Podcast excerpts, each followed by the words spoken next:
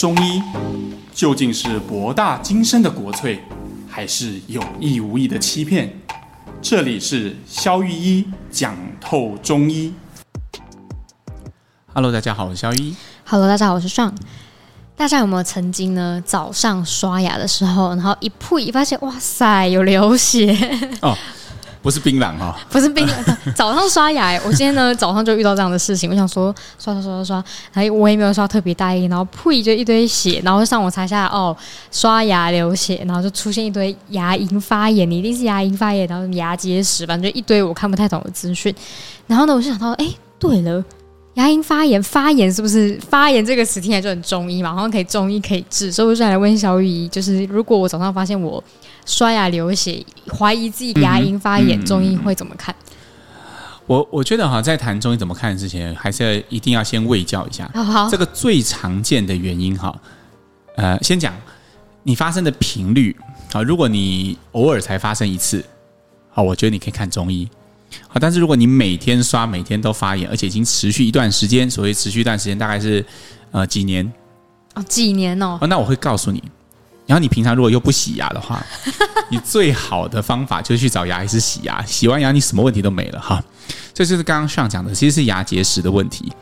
哦，牙结石会让牙齿这么严重？哦，它牙结石就是会卡在牙齿跟牙龈那个齿槽跟齿缝的中间嘛。嗯。那它如果一直占据在那个位置上，其实就会形成一种慢性的发炎，就会让你牙龈变得脆弱。那这个时候，如果你用牙刷去撸它的时候，它就很可能被你撸出血来。哦，大部分很多人的就是流血，其实是他牙齿太就口腔太脏。对，就是其实根据现在根据。牙医师的建议应该是每半年要洗一次牙嘛。对，如果你本身就没有洗牙习惯，然后你自己对着镜子看看，然后如果你觉得你的牙齿其实看或者是你的牙槽都有点黄的话，那其实就是牙结石啦。然后你就把它洗完哈，大出血就是因为洗牙结石也会出血啊。对对对，洗的时候也会出血啊，但是那一次出血完之后就会改善了。好，所以我们先把这种情况排除，这不在我们今天讲的范围之内，因为我临床上看到太多了哈，就是来看牙龈出血，结果其实根本就是去洗牙就会好的。好，那这个就不用花时间做中医调理，那个不是中医师的范畴，那个是牙医师的范畴。但如果是那种偶尔就是刷刷牙就一流血的那一种类型，对，所以我们今天要谈的就是撇除呃牙齿卫生条件 外的牙龈问题。好，好，那我们首先先来看最常见的哈，比如说。呃，有些人他是会有呃所谓的上火的问题。好，我们中医这样讲嘛，哈，如果你是火，火性会炎上哦，对，所以我们常常在讲上火，就是热会往顶部冲。嗯，所以如果呃你是因为昨天刚吃完麻辣锅啊，或者是最近的燥热食物吃比较多，或者人送你一大包乖乖那种。呃，拜拜拜完不都有那种超大包？哎，对，然后你就一天把之内把它克掉。哦，好，那隔天早上你发现你有这个现象，然后伴随着嘴巴破，呃，眼睛好像也有一点眼屎，嗯，好像鼻鼻腔很干，抠一抠就会出鼻血。嗯，那这个很明显，这个其实就是所谓的上火症。上火症，那这类型的人他。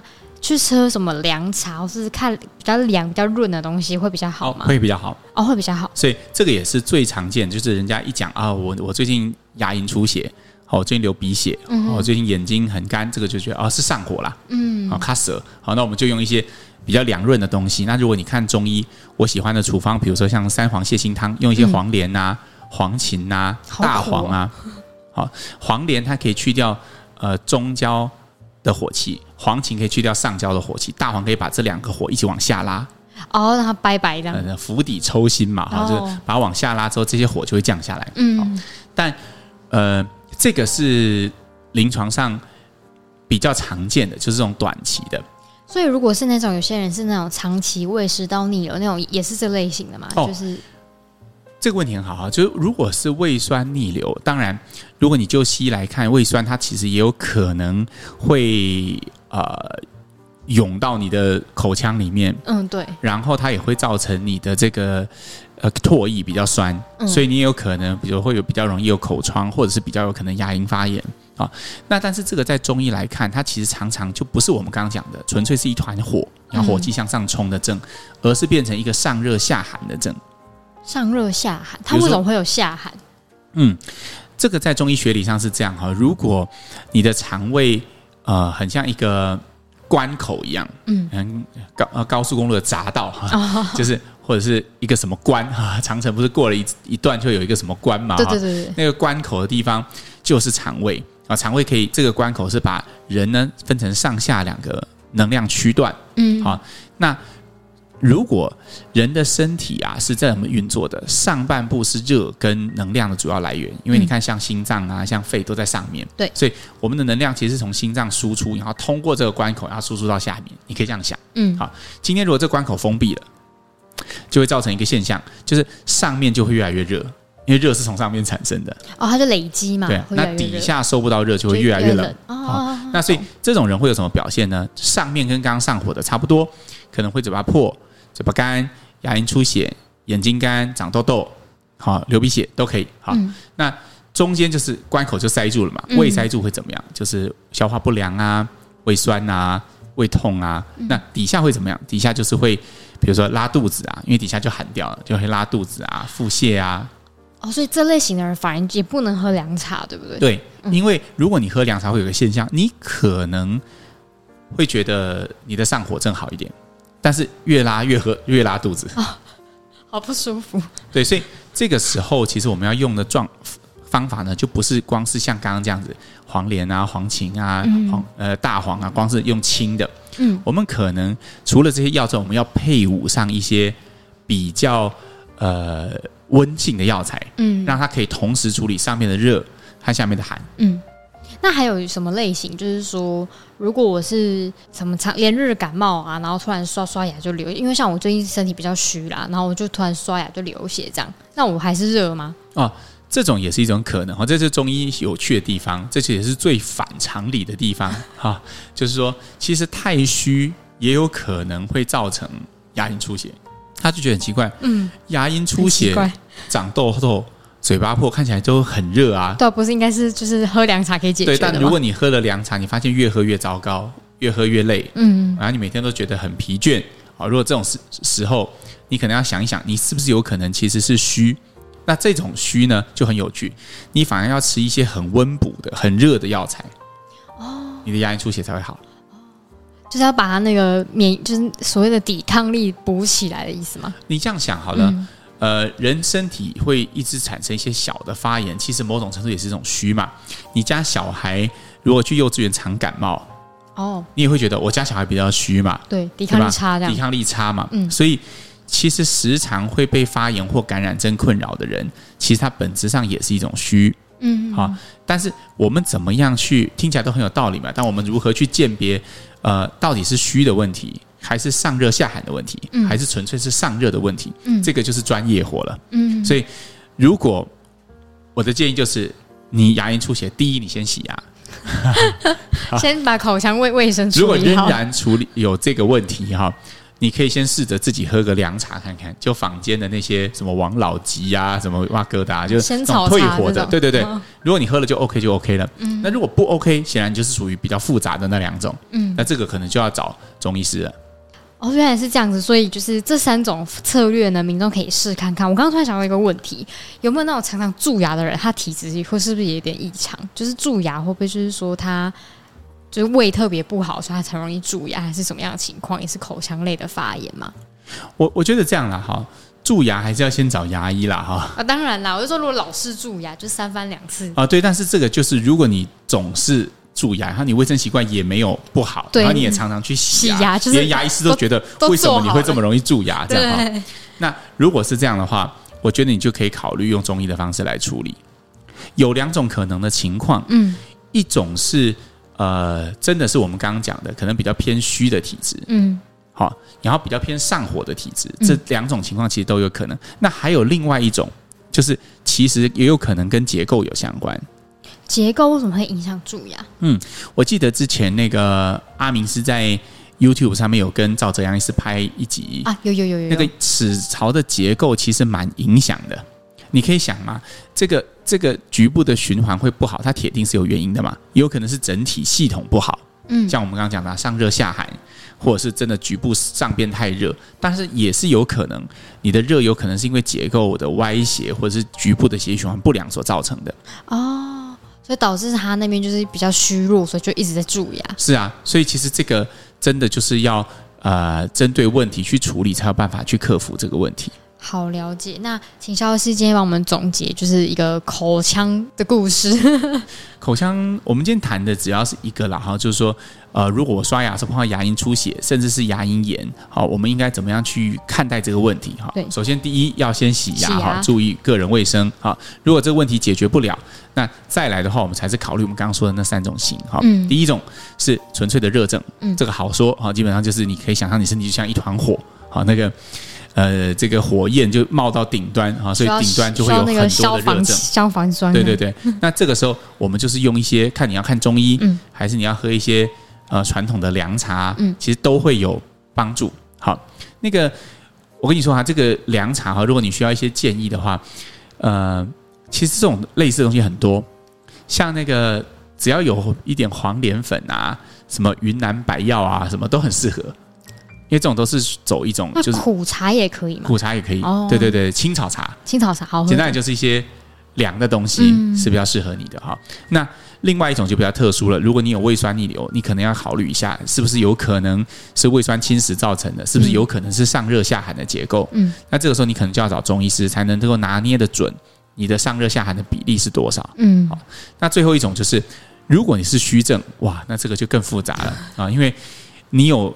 这些火热的症状，但同时你底又是虚的，这个在治疗的过程中无疑是更困难的，所以这个一定要找专业的人帮你处理。我突然想到一个词，很久很久以前好像在节目讲到带阳，那个是这个意思。哦，对，没错，带阳就是戴帽子的戴，阳气的阳。他的意思是说，你整个人就像一个冰块一样，嗯，那个阳气的部分，就那个热的部分，只是像帽子一样戴在这块冰块头上，是假的，哎，是假的哈。所以这时候你应该要忽略，嗯，你。牙龈在流血这件事，而你用把整个身体做温补，其实那些热自然就会收敛回来。了解，好，那又来到我们今天念留言的时间。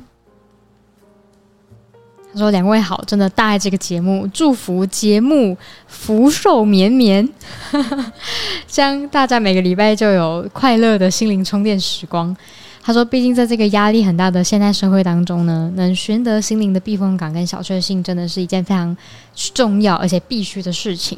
另外呢，他突然对于中医、中医、中医关于肝郁的描述产生好奇，就什么是肝郁，又如何能把脉得知呢？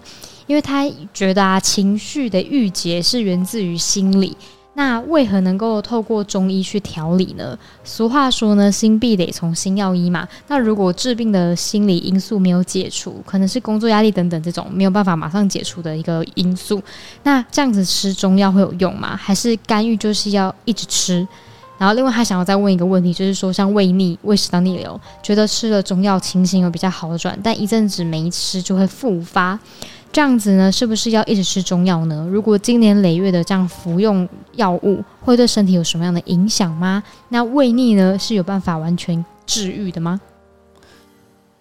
哦，好像不少个问题啊。啊首先，我们先回答关于肝郁的这个部分。好，呃，其实我觉得你可能，呃，你的点是觉得肝郁是一个，如果是情绪的问题，那心病需要心药医嘛？就是为什么用吃药会有效嘛？好，那我们先回答这一题。你可以这样想，呃，就算它是情绪造成的，嗯，也不是情绪直接让我们生病的。放大来看，其实是情绪先让我们身体的气停住，然后气停住之后产生了一些病理现象，然后你才生病的。嗯，所以中药不是解决你的情绪问题，是解决你气郁的问题，就是气停住的问题。嗯，那当然你说的很好。如果你很明确，就是你的干预是有一个很明显上游的原因的，比如说你确实就是在接了公司的专案之后才开始胃酸逆流的假设，那么专案不停歇，确实胃酸就不会好。所以吃中药的时候，你暂时缓解了你上热下寒的结构，你暂时解了开了你的气郁，它会比较好。但是因为源头没有好，所以它还是会一直持续的发生。嗯，这就可以合理的解释你的第二个问题。所以，但是如果呃，有些人他其实不一定是有上游的原因的啊，天天生就容易干预啊，对啊，就有些人你问他有没有怎么样，他说没有啊。哦，我所以，我刚刚讲的是，如果你很明确知道你的上游原因是什么，因素的造成，那就比较好办嘛。嗯、哦，对对，对。那为什么很多人不知道？可是这时候吃中药仍然会有效，因为它仍然可以调节你身体里面的气机。嗯，好，那气机通畅了，自然就不会生病。嗯，好。但是，呃，至于情绪的问题，哈，就如果为什么我们常常在节目里面分享跟跟情绪有关的，其实也是这个原因，因为我们觉得很多东西，如果透过自己的觉察。然后自己的发现，然后自己能够为自己做出一些总结，其实很多疾病可能就真的不会这样子反反复复。嗯嗯。那最后回答那一题，中药可以一直吃吗？呃，如果你指的是安全的疑虑，我是觉得不会。但是这代表你的病没有完全好，所以才就你是不自由的。对，所以才要依赖药物。没错没错。那胃食道逆流的部分呢？呃就一样的逻辑，胃酸逆流就是基本上，如果你需要一直吃药才会好，代表它一定还有一个原因没有被找到啊。不管那个原因是不是情绪，也有可能是其他的。嗯，但总之应该是没有真的治愈。对，所以才会要一直吃药。好的，好，那下一个留言呢？他问说：好奇把脉。能够拔出癌细胞吗？他说他终于全部听完至少一次，很喜欢我们制作的节目。那他非常好奇把脉能不能拔出癌细胞这件事情。我觉得我只能回答我行不行，我不能回答所有的人行不行，因为听说有人行嘛。嗯，对对，但我不行。好，好，但呃，我们只能从呃癌细胞，就对我来讲，把脉是把身体里面气血。状态跟趋势的变化，嗯，而不是把什么东西，嗯，什么意思哈？比如说，有个人揍你一拳，然后你会痛嘛？你会哀哀叫，嗯，你会你会摸着肚子。如果他是揍你肚子的话，嗯，那我们把脉看到的是这个人挨了一拳之后的反应，你要来猜他是不是挨了一拳哦，而不是直接看到那个拳头。嗯，懂懂懂。所以今天假设癌细胞侵袭你，就像那个拳头一样，我们能看到的是癌细胞在这个身体里面的反应。我举例，比如说这个患者一向脉都很松，就是弹性适中的意思，突然间变得很紧弦，就是突然间那个张力突然变得很大，这时候我们就看到他身体好像在某个位置产生了一些紧的现象。那这个时候可能我就会猜他的下腹腔可能有长东西。哦。但是至于那个东西是子宫肌瘤、是腺肌症、是良性的还是恶性还是子宫内膜癌，我不知道。就他还是要做切片检查，没有错。但是我们是可以感觉得到，呃，癌细胞对你身体所造成的气血变化的。嗯，所以其实这跟怀孕是一个道理。很多人都喜喜欢考试说：“哎，医生，你看我有没有怀孕？”嗯，这其实也是一样。我们把到的不是胎儿，我们把到的是胎儿对你身体里面所造成的相。比如说，女生怀孕之后，你的 HCG 会大幅的升高，你你的整个水分的滞留会增加，所以大部分的细脉的女生通常就会变成滑脉，嗯，因为你的气血状态变得比较永盛，然后脉位会比原本来的高，所以我们就猜测，哦，这可能是怀孕哦，就是一个。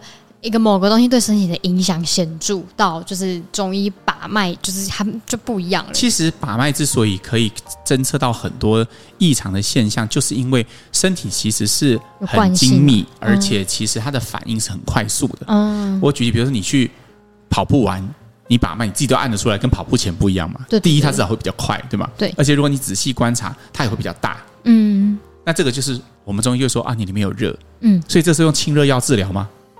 当然不是啊，你休息一下就没事了嘛？对，是吧？所以有时候我们是要从你的脉去推测一个原因。嗯，好的。那下一个留言呢？他就写优质五颗星，推推推，常听多听也增加不少尝试，推推推推推。是 好的。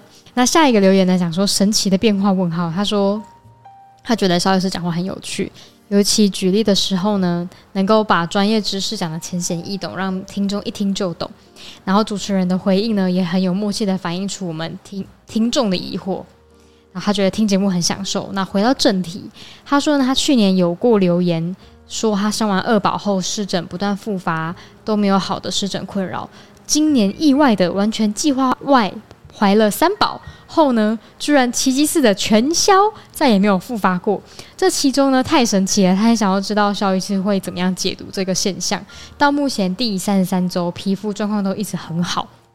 哦，我不想泼你冷水哈，但你要看你生产完之后是不是能够维持哦，因为呃，这个现象其实很普遍。我昨天去听音乐会啊、呃，然后晚上就碰到以前我一个老病人。嗯，他很兴奋的把他口罩拿下来，然后给我看他痘痘，因为他以前就来看痘痘。那他治疗到一半，他就中间就因为区域太远，他就没有继续治疗。他那时候治疗就好一点，但是没有完全好。就他现在脸就很好哦。然后他一样，他现在怀孕五个月哦。身体的身体的发炎哈，常常会因为还有一些免疫性疾病，都会常常因为怀孕的因素而突然间恢复正常，比如说。呃，我之前有个甲状腺机能亢进的患者，也是意外怀孕，怀孕之后她甲状腺素就就回归正常，可是产程一结束就回到，或者是他之前还有一个是很很厉害的湿疹跟肝癣也是这样，然后她也是怀孕期间是她最好的时候，这就是大自然为了要让女性顺利产下小孩的一个生命，也许吧，就是她的免疫状况就会变得特别的安定，嗯啊，但是。我觉得当然也是有人，所以才会有一说是，啊、呃，为什么坐月子很重要，或者是怀孕其实是女生可以转变体质、好好调理的一个一个点、一个一个点嘛，一个很好的时机。原因也是因为这样，很你在这个点，我是鼓蛮鼓励你，如果你有这个现象，好好的调理一下，说不定产后就不要让它再回来。嗯嗯，好，那下一个留言呢？他写说很喜欢情绪方面类的议题，希望可以多讲一些。太好了，我们心理主题 always 都是流量密码。好，那在今天时间比较多，我再多念两个留言。他说呢，谢谢肖医师的分享，受益良多。然后想要问中医对于白头发的解读，排除遗传年纪，白头发是身体缺了什么吗？排除遗传跟年纪，那就排除了全部啦。白头发不就是这两个因素而已吗？但、呃、会不会有人压力白啊？啊，对，这也是一种可能，但那种是会回来的。哦，我前天才有一个患者哈，他就跟我分享，他有一根，他拉了一根白发，很很可爱，一个年轻女生，他就拉了一根哈，嗯，他就跟我说：“医生，你看我那个发梢的部分啊是白色，可我根部是黑的。”我说：“那我恭喜你啊，就是你上面剪掉之后就是全黑。”他说：“真的是这样吗？”我说：“当然啊。”那如果你发现倒过来，那是悲剧嘛？就是那一根全白了。对，但是那种压力的，通常还蛮有机会会回去的，嗯，或者是比较短时间的，其实也有机会是回去，就那么毛囊还没死掉，那个里面的色素还有。哦，对，但是呃，如果是年纪跟遗传，其实你讲这两个因素，其实都比较困难治疗。那至于是什么虚哈，这就很很难说啦。一般照传统课本来说是血虚跟肾虚啦，但是。我觉得，如果你指望喝一下就是何首乌可以让它变黑，那我觉得那就祝你好运。好，因为基本上我觉得它的用途没有大家想象中这么大。对，好，那本周节目最后一个留言呢？他说：“两位好，然后谢谢制作优质的节目。那对于很爱喝汤的人，连餐后都会喝到两三碗的这个程度，喝汤呢，这样会影响脾胃肠的功能吗？对于有这样嗜好的人呢，排便会稀。”是正常的吗？是不是应该减少喝汤？嗯，我不这么看呢。那他为什么会稀？我觉得吸不吸跟喝不喝汤没有关系，没有关联。对啊，但是可以讲的是，很多人会研究啊，喝汤是不是应该饭前喝比较好？像西式啊，饭前喝。对，到底要饭前喝？那中式都是边，有些人是一边喝嘛，有些人是饭后喝嘛。对，像以前那个便当，哎，就是。大家吃那个大锅饭的年代，不是大锅饭，就学餐不都这样吗？是先吃完饭，然后同一个碗空了之后再去舀汤嘛？对啊，对啊。那到底怎么样吃才对？其实没有差啦。哦，没有差。如果你是你的胃胃没有什么太大的问题，你没有胃酸逆流的问题，其实怎么样都可以。那如果有胃酸的问题，干湿分离是比较好的方式。嗯，就是至少你不要一边液体一边干的，就会比较容易。会有胃酸逆流的问题，但如果你都没有这个问题，其实我不觉得会有什么太大的差距。所以，他如果他排便稀，应该就不是喝汤的问题。我觉得跟喝汤是身体其他没有问题。对对对对对。好的，那本周的留言就到这边。我觉得排便稀，你可能要看一下身体有没有其他的症状了。对，因为其实排便稀要看呃多久了，嗯，是吃特定的食物才会这样嘛？因为我举例啊，最近我有一个患者，他呃一直说排便稀，然后你用什么给他用什么补脾胃药都没有用。然后后来我就问他，你到底吃什么？他说哦，他最近饮食计划要吃蛋白粉。然后我就说，那你可以不用再来了，因为我不是说吃蛋白粉不好，我是说吃蛋白粉排便不可能会成型的。它是百分之百吃蛋白粉，欸，哦哦哦哦，它代餐整个都吃那类。大家知道那个大便的那个钢筋骨架就是由纤维所构成的，蛋白粉是没有纤维的，所以你不可能会有成型的大便出现，怎么补结果都一样。哦，懂，因为它就是没有原料嘛。因为大便的形态其实跟我们吃的东西很有关系嘛，嗯，所以我觉得。虽然我们中医会用大便的形态去看一些象，比如说有些人觉得啊、呃、排便如果不成型，可能是湿啊，或者是那个有一些道理，但是我觉得不要太看重它。如果它的情况是波动的，那就让它波动，因为你的饮食也是波动的。嗯，对。如果你试着吃的干净一点，就会恢复正常，那就代表那就是这样喽。嗯，懂。好的，那今天的留言就到这边，然后提醒大家，我们的九月十三号的晚间八点有直播。好，那记得来跟我们相见欢哦。好，我们九月十三再见。好，好，下次见喽，拜拜。拜拜。